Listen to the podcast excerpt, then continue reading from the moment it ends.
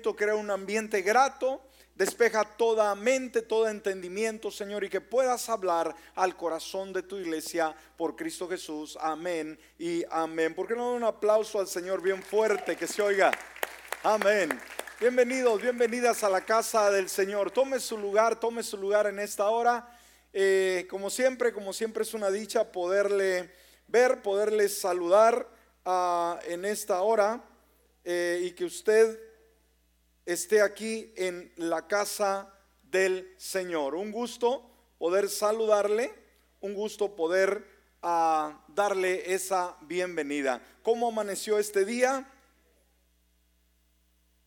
Bendecidos. Aleluya. Qué bueno. Yo creo que contamos con un Dios bueno, un Dios maravilloso, un Dios extraordinario que pues vive, vive y reina por los siglos de los siglos. Él es bueno, Él es admirable, ah, Él es incomparable. Así es nuestro Rey y nuestro Señor. Así que, pues el día domingo es el mejor día para poder estar en la casa del Señor y poder ah, entrar en su presencia para adorarle, para glorificarle, para exaltarle, porque solamente Él es Rey de Reyes y Señor de señores. Amén. ¿Cuántos dicen amén?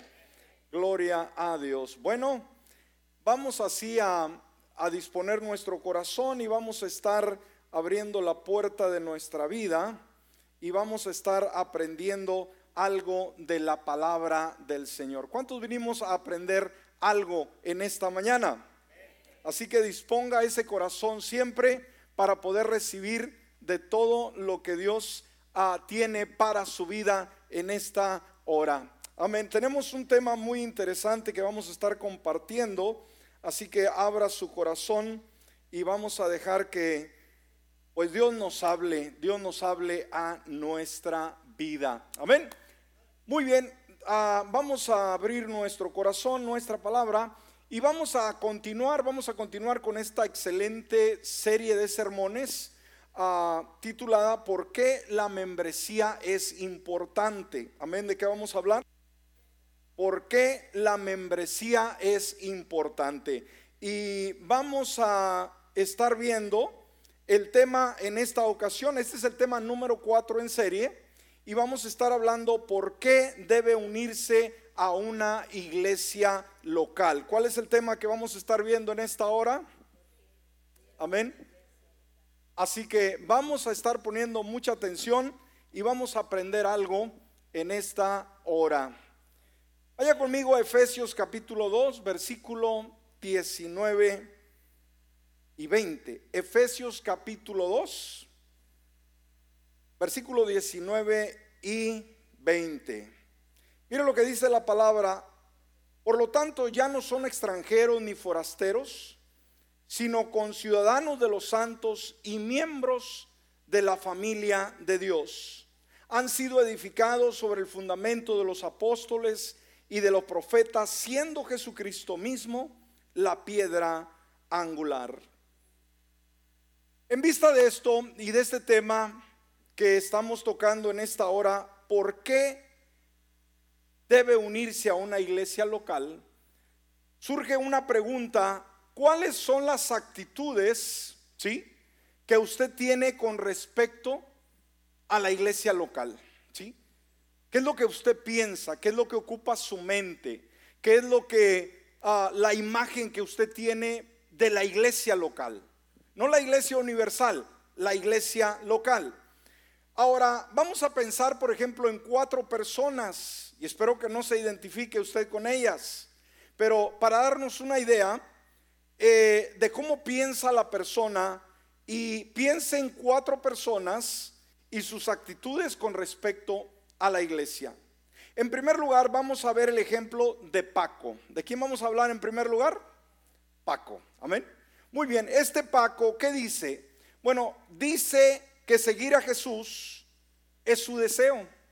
O sea, él supuestamente sigue al Señor pero no le gusta seguir a Jesús en una religión organizada. O sea que donde hay una iglesia, donde hay una congregación, donde hay un pastor y donde tengo que asistir continuamente al servicio. No quiere eso, Paco, para nada, ¿no? Siente que adora mejor, dice, yo me siento mejor cuando salgo a caminar en las mañanas y allá adoro mejor a Dios. Bueno, esa es la actitud de Paco. Espero que no haya Pacos en esta hora. Vamos a ver un segundo ejemplo. Vamos a ver el caso de Lalo. Amén. ¿Quién es el segundo caso? Lalo. Este Lalo es el salta iglesias, el chapulín, que continuamente anda de iglesia en iglesia.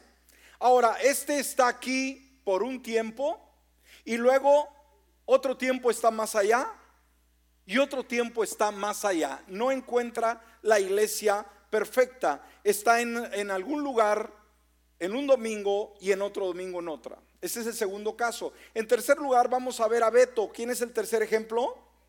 Beto. Ahora, este Beto se ha encontrado con un grupo fabuloso de solitarios, llaneros solitarios, ¿sí? Ahora, siempre está presente el domingo, fíjese, ¿sí? Qué tremendo. Ah, por la noche. Y aparece en la iglesia el domingo en la mañana cuando cree que el sermón va a ser interesante cuando se anuncia en Facebook decir, hoy vamos a hablar sobre este tema, a esa hora viene, pero cuando no le conviene el tema que se va a tocar, simplemente no se acerca a la iglesia. Y está el cuarto ejemplo, vamos a ver a Pepe, ¿cuál es el cuarto? Pepe. Ahora, a este le encanta la predicación de la iglesia local. Uh, le encantan los mensajes, los sermones, y grita y salta y, y dice un montón de cosas. Pero apenas dan el amén y sale corriendo de la iglesia. O sea, no quiere interactuar con nadie dentro de la misma. Realmente, realmente nunca ha pensado en ningún momento unirse a la iglesia. Amén. Nunca ha pensado unirse a la iglesia local. Entonces aquí vimos cuatro ejemplos, ¿sí? Cuatro ejemplos. Ahora, ¿qué tienen todas estas personas en común? ¿En qué están de acuerdo? ¿Sí? ¿A qué, ¿En qué se relacionan? Gracias, hermano. La tecnología a veces nos juega juegos, ¿verdad? Pero qué bueno que le salimos adelante. Gracias. Ah, ahora, veamos, ¿qué tienen estas personas en común? Ahora, todos, escúcheme, ellos se ven como cristianos, o sea, se ven, no necesariamente son.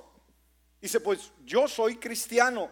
Todos ellos van a la iglesia y la ven como algo bonito. Hay mucha gente que dice, uy, qué bonita es la iglesia. A mí me encanta la iglesia, ¿sí? Pero no se relacionan para nada con su fe. Les gusta la iglesia, pero no quieren relacionarse con la iglesia local. Todos ellos comparten un malentendido fundamentalmente hablando. Todos comparten un malentendido fundamental de lo que realmente significa ser un verdadero y genuino cristiano, un creyente. Ahora, de acuerdo con las estadísticas, iglesia, fíjese, las estadísticas nos muestran que la iglesia del Señor en el mundo entero está creciendo. ¿sí? La iglesia no se va a minimizar, no se va a acabar, la iglesia va a crecer. ¿Por qué? Porque el Señor la estableció. Entonces, algo que debemos de tener presente es que la iglesia no va decayendo, la iglesia va creyendo, eh, creciendo, eh, perdón, en muchos lugares. Ahora, muchas personas se están convirtiendo al cristianismo. Ahora, lo más raro de esto, escúcheme bien, lo más raro de esto, que a pesar de que la iglesia está creciendo en el mundo entero, hay poca gente dentro de ese grupo que realmente ama la iglesia local. Wow. Es un fenómeno. ¿Cómo es posible tener un grupo de creyentes alrededor del mundo que se convierte continuamente, pero pocos aman la iglesia local? Como deberían de hacerlo, y especialmente en esta gran nación como son los Estados Unidos de Norteamérica. ¿Por qué? Porque las personas están muy ocupadas trabajando, ¿sí? Eh, tratando de hacer su vida y absorbe todo su tiempo el trabajo. Entonces vemos que muchas personas ya cuando les llega el domingo, pues ya no tienen ganas de venir a la iglesia. ¿Por qué? Porque ya trabajaron un montón de horas toda la semana y el domingo lo único que quieren es descansar. Entonces sí ocupa mucho tiempo la persona, el creyente, tratando los propios problemas, ¿sí? Las tribulaciones, las luchas y las dificultades que la, iglesia simplemente a la vista de ellos es innecesaria. O sea, yo no necesito la iglesia, que vayan el que quiera. Esa es la actitud que estamos viendo en el día de hoy. Ahora, debemos de entender algo. La membresía de la iglesia, dijimos, Dios ve su iglesia desde una perspectiva local. Muchos dicen, yo sirvo a la iglesia universal y puedo adorar a Dios donde quiera que esté. Bueno, sí puedes adorar donde quiera que estés. Pero tú necesitas congregarte y ser miembro de una iglesia local en particular. ¿Me escuchó?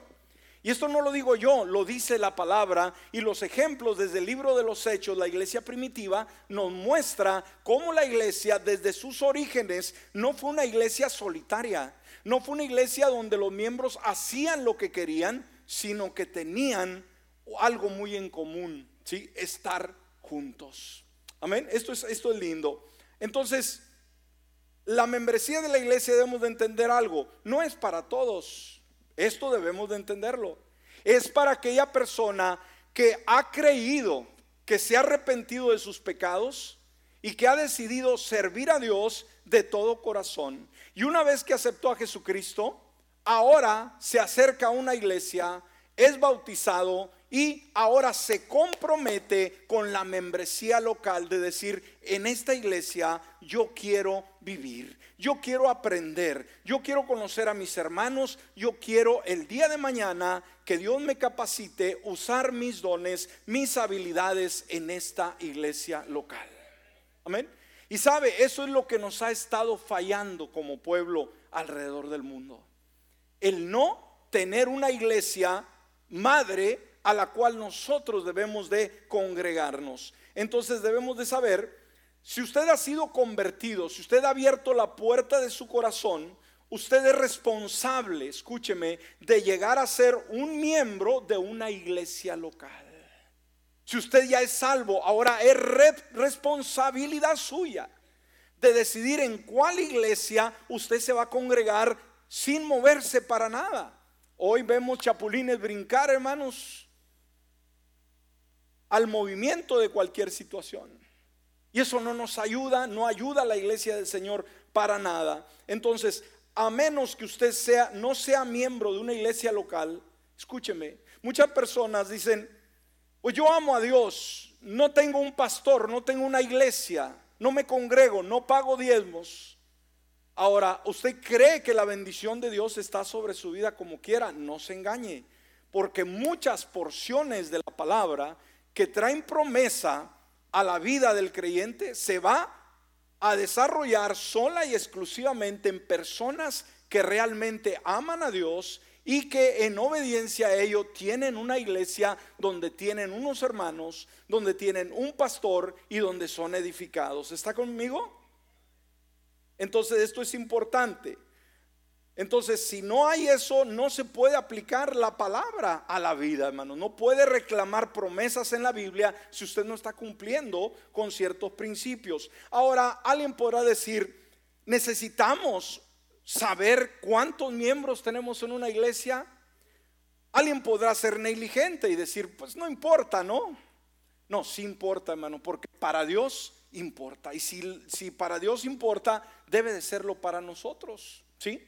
Por ejemplo, cuando Dios saca al pueblo de Israel de Egipto, hermanos, y los lleva en su trayecto a la tierra prometida, ¿qué es lo primero que hace Dios cuando salen? Fíjese, hermano, usted podrá decir, no, los números no le importan a Dios, aún la asistencia, decir, pues si vienen unos o no vienen, da igual, no da igual. ¿Cuántos nos congregamos cada domingo? Es lo mismo, no, no, hermanos, debe de importarnos los números. ¿Está conmigo? No lo toma a menos, a decir, no, pues como quiera Dios bendice y, Dios sabe. No, no, no, no, no, no, hermano. Los números son importantes.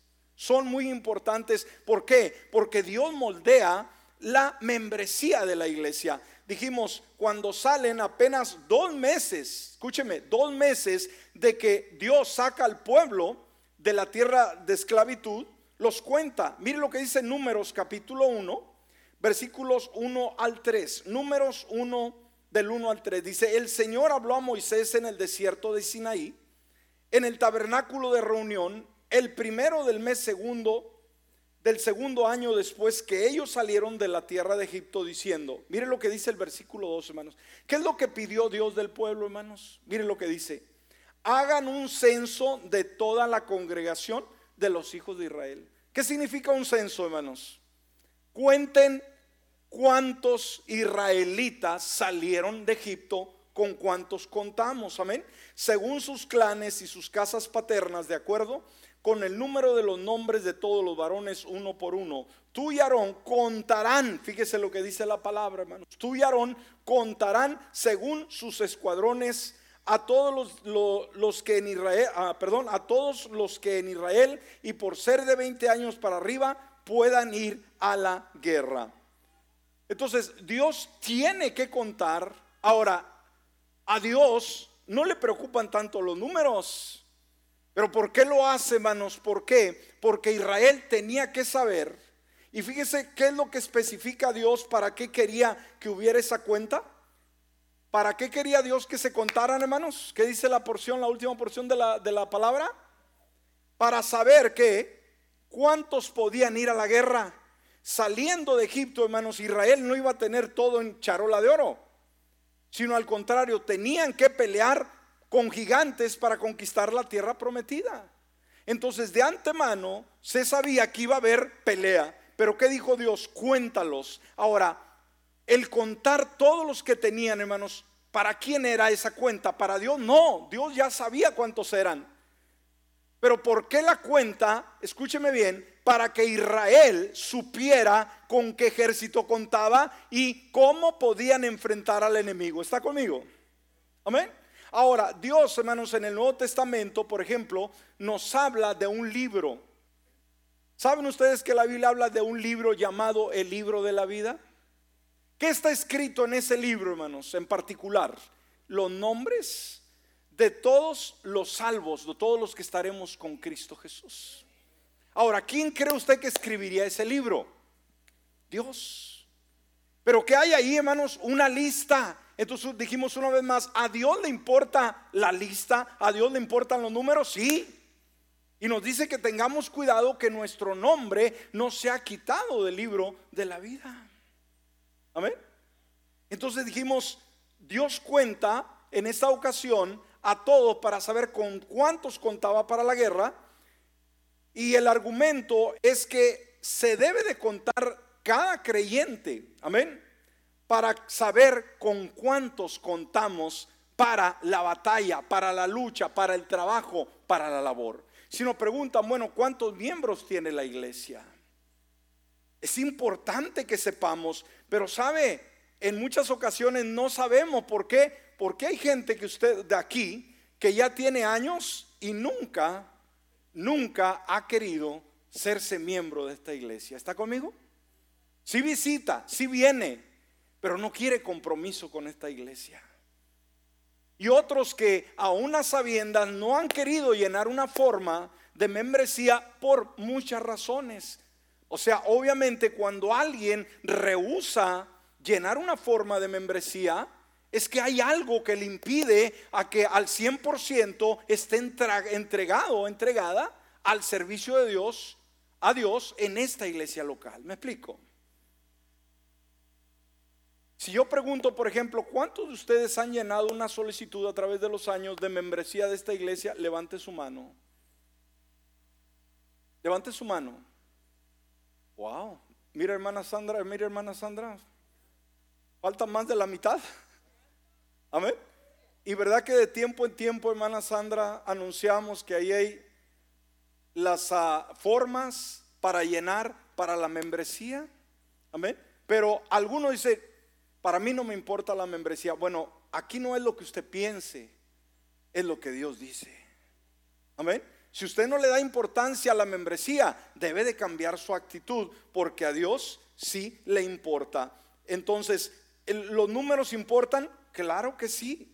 Debemos de saber, por ejemplo, cuántas personas se convierten, debemos saber cuántas gente se bautiza, cuánta gente se adhiere a la iglesia. Entonces, ah, el, saber esto nos lleva a, a saber que somos una iglesia crecida espiritualmente, pero también en número, ¿sí?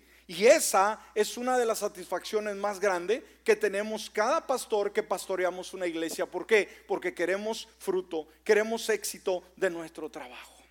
¿Está conmigo? ¿Está conmigo?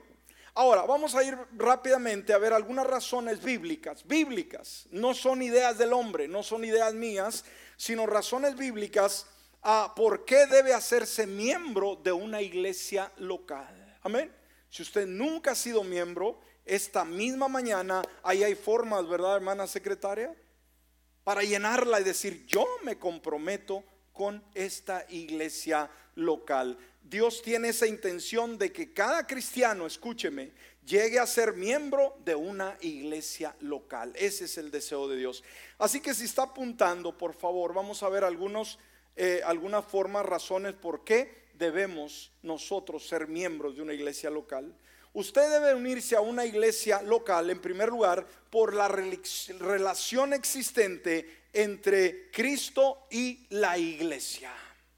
¿Qué es lo que debe motivarme? ¿Qué es lo que me empuja a ser miembro de una iglesia? Es la relación que tiene Cristo con su iglesia. Y esa es una pregunta muy buena. Si no entro en detalle en este primer punto, hermanos, usted ya debe de saberlo.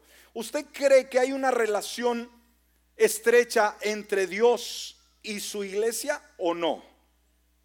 Yo creo que todos sabemos que hay una relación muy íntima, muy personal. Amén. Entonces, ¿qué pasa cuando nosotros creemos solamente en Dios, pero no creemos en su iglesia? Hermanos, estamos separando lo que Dios ama. Amén. Ahora, ¿cuál es esta relación? Debemos de entender que la iglesia, y esto lo hemos estudiado en los temas anteriores, no surgió de la casualidad, surgió del corazón de Dios. Él la fundó, no solamente la fundó, sino la edifica el día de hoy y la está edificando día con día. Amén. ¿Qué significa? Que está tratando con ella para ver lo que vemos aquí en Efesios capítulo 5, versículo 25 al 27. Y nos dice, esposos, amen a sus esposas, así como también Cristo amó la iglesia. Ahora, fíjese lo que dice, Cristo amó a la iglesia. ¿Y de qué forma muestra que la ama? Bueno, se entregó a sí mismo por ella. Wow. El 25 a fin de santificarla. Fíjese, ¿quién es el que trae santidad a la iglesia? ¿Quién es el que hace a la iglesia perfecta? ¿Quién es el que diariamente está trabajando como un arquitecto divino que está quitando lo áspero para producir una iglesia santa? Es el Señor Jesucristo. Recuerde, todavía no estamos en el cielo, hermanos, y estamos llenos de imperfecciones, ¿ok? Pero ¿sabe qué? Estamos en el proceso. Pero hay un, ¿por qué venimos a la iglesia, hermano? No por buenos. Escúcheme, venimos porque necesitamos que el Señor quite esas asperezas, aquellas cosas que tienen que ser quitadas de nuestra vida. ¿Estamos? Entonces, Él dice a que Él, ¿qué es lo que hace? A fin de santificarla, habiéndola purificado en el lavamiento del agua por la palabra. Y añade el 27, para presentársela a sí mismo una iglesia que gloriosa o sea, Dios no ve la imperfección en la cual vivimos el día de hoy. ¿Cómo ve Dios la iglesia gloriosa? ¿Y qué, significa gloriosa? Que es algo que ya ha superado lo humano, que ya ha entrado al nivel espiritual. ¿Por qué? Un día vamos a ser transformados y vamos a ser llevados a la presencia del Señor en el rapto, pero con un cuerpo glorificado. Amén. Vamos a ser transformados. Entonces, ¿cómo ve el Señor a la iglesia el día de hoy? ¿No la ve como una iglesia falta? Con, muchos desperfectos, no, la ve como una iglesia gloriosa, ya, ¿sí? para presentársela a sí mismo una iglesia gloriosa y añade que no tenga mancha ni arruga ni cosa semejante, sino que sea santa y sin falta. Wow. Entonces, ¿cómo ve Dios a su iglesia, hermanos? Lo más puro, lo más esencial para él. Ahora, algo que nos dice Apocalipsis, por ejemplo, en el mensaje que da Juan a las siete iglesias del Apocalipsis, en cada una de ellas, hermanos, dice que el Señor ocupa un lugar en, esa, en esas iglesias. Bueno, ¿dónde está el Señor Jesús? Escúcheme, una iglesia local, ¿dónde está Jesucristo en esta iglesia, hermanos? En el centro de esta iglesia. ¿Cuánto lo podemos creer que es Él el que nos motiva, el que está aquí, el que nos anima, el que nos da la pasión, el que nos ayuda a sobreponernos a cualquier situación en la vida? ¿Cuántos creemos que Él está en este negocio? Que Él está dentro, en el centro de la iglesia. Mire lo que dice, vamos, denle un aplauso al Señor, Él es bueno. Mire lo que dice Apocalipsis 1.3. Dice, y en medio de los candeleros, vi a uno semejante al Hijo del Hombre, o sea, a Jesucristo, vestido con una vestidura que le llegaba hasta los pies y tenía el pecho ceñido con un cinto de oro. Ahora, de todas las conexiones mencionadas que podemos ver, hermanos, en esos versículos, entre Cristo y su iglesia, lo más importante de todo ello, escúcheme, es el hecho que Cristo amó a la iglesia y se dio a sí mismo por ella. Amén. ¿Qué hizo Jesús? Amó a su iglesia y se dio a sí mismo por ella. ¿Qué significa? Que Jesucristo ama a la iglesia. ¿Me escuchó? ¿Qué significa? Jesucristo ama a la iglesia. Ahora, ¿usted ama a Jesucristo? Es la pregunta. Bueno, si usted ama a Jesucristo, ¿a quién debe de amar? A la iglesia, si usted ama a Jesucristo, tiene que amar lo que ese amado ama. ¿Me explico? Y sabe, muchas veces hay problemas, por ejemplo, hermanos, y, y, tenemos que ser realistas. ¿Qué sucede, por ejemplo, cuando hay una madre soltera o una madre divorciada o una madre divorciada y tiene hijos? Y de repente sale un gallito ahí cantador, ¿no? Que quiere llegarle, quiere conquistar su corazón. Bueno, aquella madre soltera debe de estar abierta a oportunidades. Pero, ¿qué pasa para poder formalizar ya algo? ¿Qué tiene que decirle aquella mujercita si aquel le, le propone matrimonio?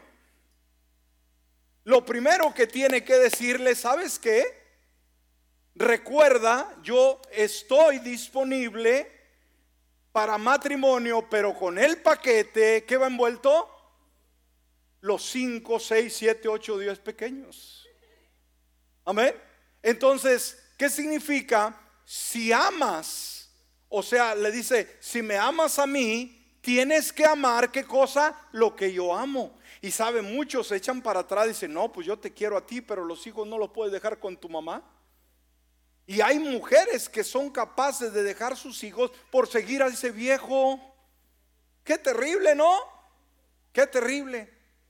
Entonces, puede haber un problema, hermanos. Y aquí en la iglesia hemos visto ese tipo de ejemplos de que se han querido casar con una persona que tiene hijos y quieren a la mujer, pero no quieren a los hijos.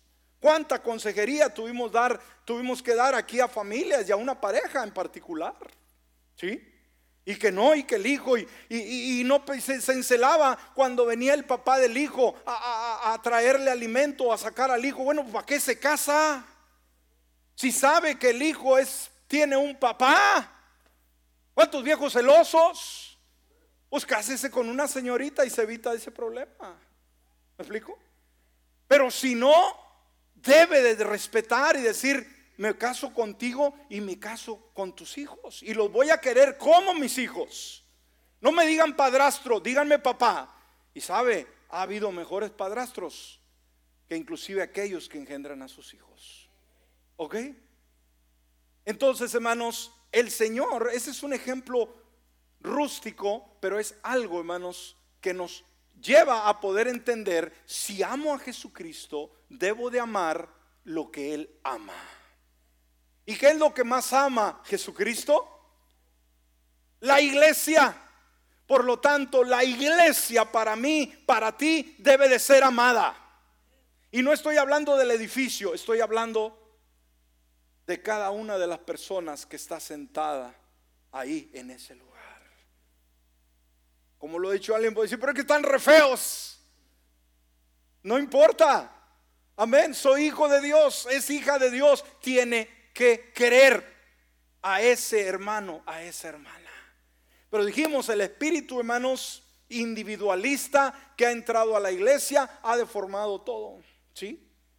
Y queremos solamente la gente que nos cae bien, la gente que se identifica conmigo, la gente que huele bien, la gente que se ve bien, y hacemos excepción, y eso no se vale. Entonces, el amar a Cristo involucra, envuelve amar lo que Él amó más en la tierra, que es su iglesia. Y esta es la pregunta, ¿ama usted al Señor Jesucristo? Amén. Entonces usted es miembro de la iglesia. Ahí se acabaron los amenes, ¿no? ¿Cómo demuestra usted que ama a su iglesia local? Es como el papelito cuando se casa, ¿no? Decir, nos vamos, vieja, o mujer, nos vamos, papelito a hablar. No se vaya si no le firma un papel. Porque si no lo firma en cualquier rato le puede dar salida. Decir, no, papelito habla. Hermano, si aún para un contrato se tienen que firmar documentos, ¿usted cree que para pertenecer a la iglesia del Señor Jesucristo no debo también firmar un compromiso voluntario de servicio en la iglesia local? Claro que sí. Entonces, si no es usted miembro de la iglesia, ¿cómo es que puede decir que verdaderamente ama al Salvador cuando usted no es parte de aquello que Él más amó en la tierra? ¿Verdad que chocan los poros? Amén. Si usted no es miembro de la iglesia local, entonces, ¿cómo puede usted decir que ama a aquel, verdad, que tanto ama su iglesia? Vamos rápidamente para avanzar. En primer lugar, dijimos, ¿Por qué debo unirme a una iglesia local? Por la relación, relación existente entre Cristo y la iglesia. En segundo lugar, usted debe unirse a una iglesia local porque el Señor Jesucristo personalmente interactúa con las iglesias locales. ¿Por qué debo ser miembro de una iglesia local? Porque el Señor Jesús se involucra, trata personalmente con una iglesia local. Él no trata con la iglesia universal, hermano, decir, hay a cualquier que me grite y lo que sea. No, el Señor trata con una iglesia local. Uno de los puntos que vimos en uno de los temas anteriores es que unirnos a la iglesia es importante también. ¿Por qué? Porque la iglesia es el medio que Dios usa para tocar el mundo. Amén. No usa otra cosa, Él va a usar la iglesia. No va a usar llaneros solitarios, va a usar la iglesia. Ahora, vaya conmigo a Apocalipsis, capítulo 2, o mejor dicho, no, vamos nomás a, tenerlo en mente, no lo abra porque no vamos a leerlo. Apocalipsis 2 del versículo 1, hermanos, a Apocalipsis 3, versículo 22, son dos capítulos, escúcheme, que trata de las siete iglesias del Apocalipsis que estaban obviamente ubicadas en el Asia Menor. Ahora, el Señor está presente y le habla a cada una de esas iglesias. Y es lo que decíamos al principio, en uno de los versículos anteriores, el Señor siempre está al centro de la iglesia local. Entonces, ¿cómo es que Él habla a cada una de las siete iglesias? No le habla de un solo lado, de un solo aspecto, sino personalmente. Si lee usted el mensaje a las siete iglesias, vemos que el Señor le habla personalmente a cada una de ellas. No es un mensaje general para todas. Es un mensaje particular a cada una. Ahora, Él les habla a través de estrellas, les habla a través de ángeles, a través de mensajeros, que son prototipo de lo que es un pastor dentro de la iglesia local, quienes están a su diestra. Ahora sí, Apocalipsis 1.20, Apocalipsis 1.20 dice, en cuanto al misterio de las siete estrellas que has visto en mi mano derecha, fíjese, ¿dónde estaban las siete estrellas? En su mano derecha y de los siete candeleros de oro, las siete estrellas son los ángeles de las siete iglesias. Y este ángel, hermano, representa al pastor de cada iglesia. Fíjese. Amén. Y los siete candeleros, dice, son las siete iglesias. Entonces, el control de estos líderes de la iglesia es revelado por el hecho de que son representadas como estando tomadas, o sea, estos líderes en la mano derecha del Señor, lo cual denota autoridad, eh, gobierno, y Cristo es visto por Juan en su visión como parado en medio de cada una de las iglesias, al centro de la iglesia. Entonces, aunque el Señor trata individualmente con cada uno de nosotros, recuerde que la Biblia nos dice que donde dos o tres están congregados en su nombre, Él está qué? En medio de ellos. Amén. Entonces, eso es la, la asamblea, eso es lo que Dios decide. Entonces, ah, en su propósito de redención, Cristo interactúa personalmente con la iglesia no con ninguna otra organización social o religiosa. Él trata con su iglesia. En la redención para el hombre, para la sociedad, trata con su iglesia y Él está al centro de cada una. Entonces, ¿cómo puede usted saber y recibir la llanura, esa llenura del Cristo resucitado en su vida, que sacie y eh, eh, todo de todo bien, si no es miembro y parte de una de sus iglesias locales? ¿Cómo puede ver el favor, la gloria de Dios en su vida si usted no es parte de una iglesia local donde Él está en el centro de la misma? ¿Ok? Mire, si la pregunta que le dice ahorita, ¿dónde creen que está el Señor Jesús en esta iglesia local? En el centro de la iglesia. Y debemos de creerlo porque si Él no está, hermanos, en el centro, lo demás es un club nada más es una pérdida de tiempo. Entonces, a través de la fe debemos de creer que tiene sentido venir a la iglesia, eh, alabar a Dios, escuchar un buen sermón. ¿Por qué? Porque el Señor está al centro de la iglesia. Él es el que es honrado y glorificado y Él es el que nos va a dar el galardón últimamente. ¿sí? Entonces, esto le da identidad a la iglesia local. Cuando somos parte eh, vital de la iglesia local, entonces, los beneficios de Dios son para nosotros y debemos de verlo de esa manera. Rápidamente, en tercer lugar, usted debe unirse a una iglesia local porque la membresía expresa amor y obediencia a Jesucristo. Amén. ¿Por qué debe unirse una iglesia local? Porque la membresía, el ser miembro, expresa amor y obediencia a Jesucristo. ¿A quién está honrando? ¿A quién está glorificando? No me está glorificando a mí. No le está haciendo un favor a cualquiera de los que estamos aquí. Usted está amando, está honrando a Dios cuando es miembro de la iglesia local. Al llamarte cristiano, estás diciendo que te sometes al reino y a la autoridad del Señor Jesucristo. Pero Jesús ha delegado parte de esa autoridad a quien a sus pastores, a sus líderes de la iglesia local. Hay una delegación de autoridad de parte de Dios concedida a los líderes, a los pastores que ministramos eh, las iglesias. ¿Estamos? Entonces Jesús quiere que sus ovejas estén bajo el cuidado de los pastores asignados que él previamente ha designado. ¿Estamos? Hay un cuidado. El hecho de ser miembros de una iglesia también lo protege, lo guarda, porque está bajo el cuidado, bajo la protección, bajo la cobertura de un ministerio pastoral que todo lo que el Señor ha impartido a través de los años del ministerio pastoral, pues puede ser impartido a su vida. Hay algo que ah, que, transmitir, hay algo que compartir. ¿Por qué? Porque hay años, hay experiencia de, caminar con Dios a través de muchos años. Usted no va a querer un pastor de, de, un año. ¿Por qué? Porque todavía está en pañales, no sabe, no tiene experiencia con Dios, no sabe lo que es dirigir una iglesia, no sabe lo que es estar ministrando la palabra del Señor.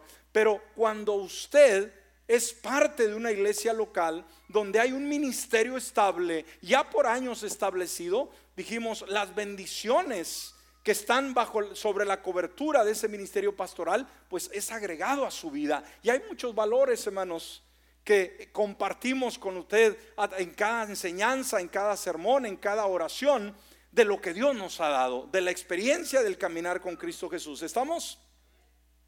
Pero si te niegas a someterte a cualquiera de los pastores que Jesús te proporciona, entonces, ¿cómo puedes decir que estás sometiéndote a Jesús? Si tú no tienes un pastor como autoridad sobre tu vida, si no tienes a quien rendirle cuentas, ¿cómo puedes decir que estás sujeto al, Señor Jesucristo? Es imposible, no se puede. Entonces veamos, ah, este es otro caso. Y vamos rápidamente, hermano, para poder avanzar. Cuarto, eh, otra de las razones, usted debe unirse a una iglesia local por el ejemplo dado por los primeros cristianos. ¿Amén? ¿Por qué yo debo unirme a una iglesia? Porque es bíblico. Porque la iglesia primitiva trabajó de esa manera y es la forma que debemos de hacerlo. Ah, dijimos desde la la fiesta de Pentecostés, hermanos, que se derramó el Espíritu Santo, que ahí fue el banderazo, por así decirlo, al inicio a la, iglesia del Señor, ya que agarró vuelo, nos da un panorama del inicio del cristianismo. Ahora, cuando Pedro termina de predicar aquel sermón, hermanos, impresionante, hubo una respuesta única, ¿sí? De ese sermón. Entonces, el Espíritu Santo tocó los corazones, muchas personas aceptaron a Jesús, perdón, y fueron convertidos. Ahora, aquellos que recibieron la palabra fueron bautizados y se sumaron a los otros creyentes. Hemos, esto hemos estado tocando a través de los diferentes temas. Esto lo vemos en Hechos capítulo 2, versículo 40 y 41. Hechos capítulo 2, 40 al 41 dice, y con otras muchas palabras testificaba y les exhortaba diciendo, sean salvos de esta perversa generación. Así que los que recibieron su palabra, ¿qué dice que, pasó? Fueron bautizados y luego fueron añadidas en aquel día como tres mil personas. Ahora, ¿por qué tres mil personas? ¿Cómo se dieron cuenta que eran tres mil hermanos? Una, una respuesta sencilla. ¿Cómo se dieron cuenta que eran tres mil? los contaron. Entonces, una vez más, amados, ¿le importa a Dios la cuenta? Una vez más, hermanos, ¿a Dios le importa la cuenta? Obviamente. Ahora dijimos, es que Él no sabe, tenemos que decirle cuántos son. No, no lo hace por Él, lo hace por nosotros. ¿Por qué? Porque la iglesia estaba en sus inicios, hermanos, estaba creciendo y sabe que ellos se podían desanimar muy fácil podían pensar que su mensaje no iba a trascender. Por lo tanto, el Señor hace este milagro extraordinario y estuvieron, toda la iglesia estuvo consciente que en un solo día se convirtieron y se bautizaron tres mil personas y estas tres mil personas fueron añadidas a la iglesia en un solo día. Wow, qué impresionante, ¿no?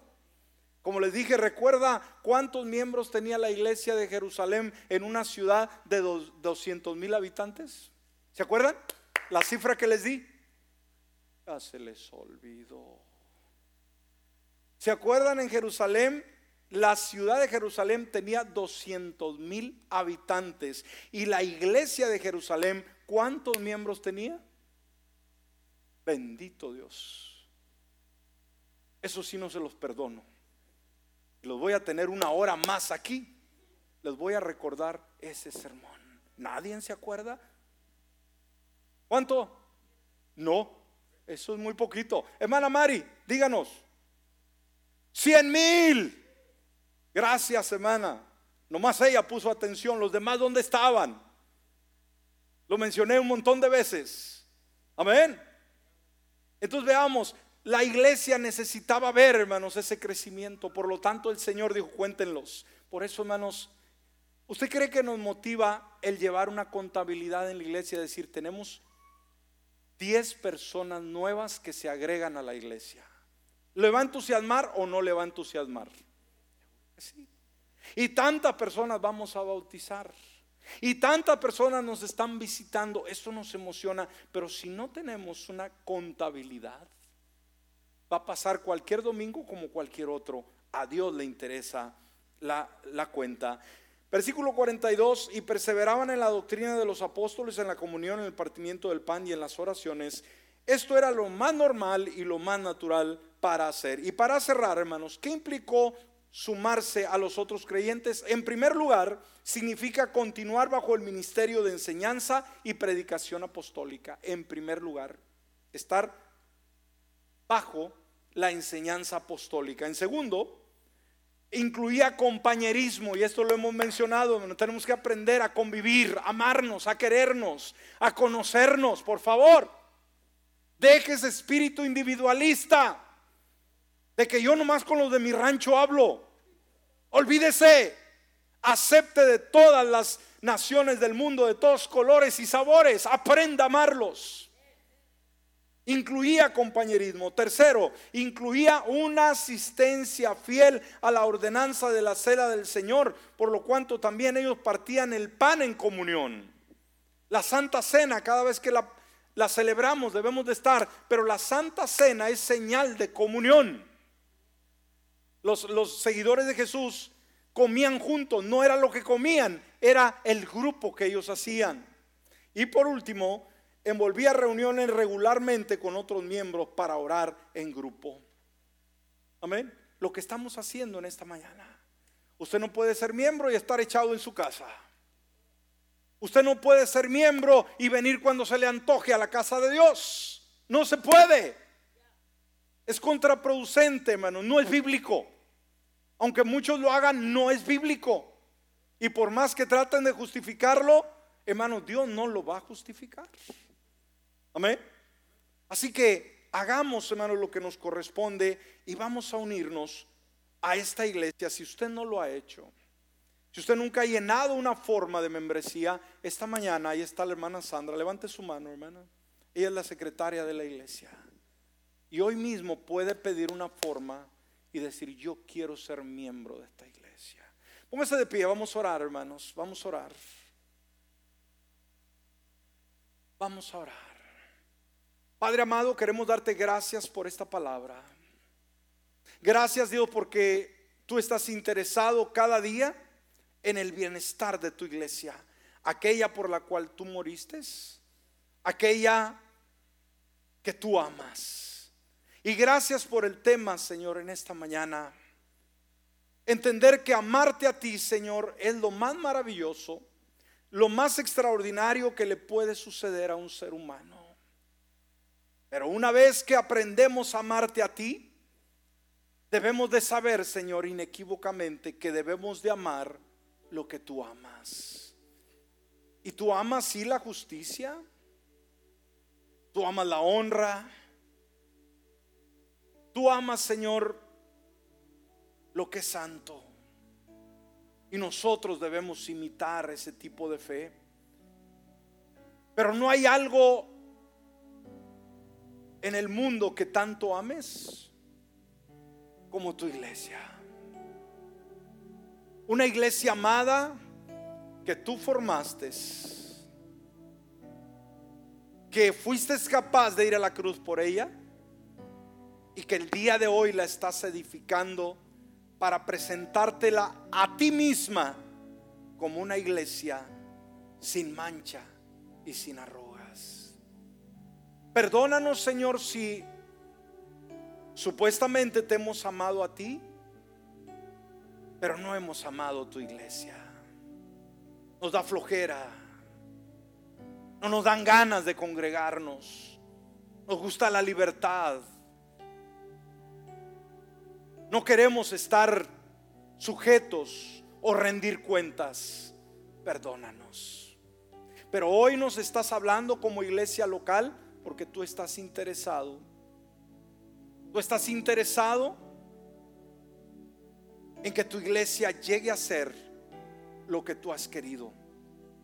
Y que el día de hoy, Señor, aquellos que todavía no son miembros de esta congregación, decidan voluntariamente hacerlo. Amar lo que tú amas. Y tú amas esta iglesia porque esta iglesia nació de ti. Y el lugar que tú tienes, Señor, en esta iglesia es el centro.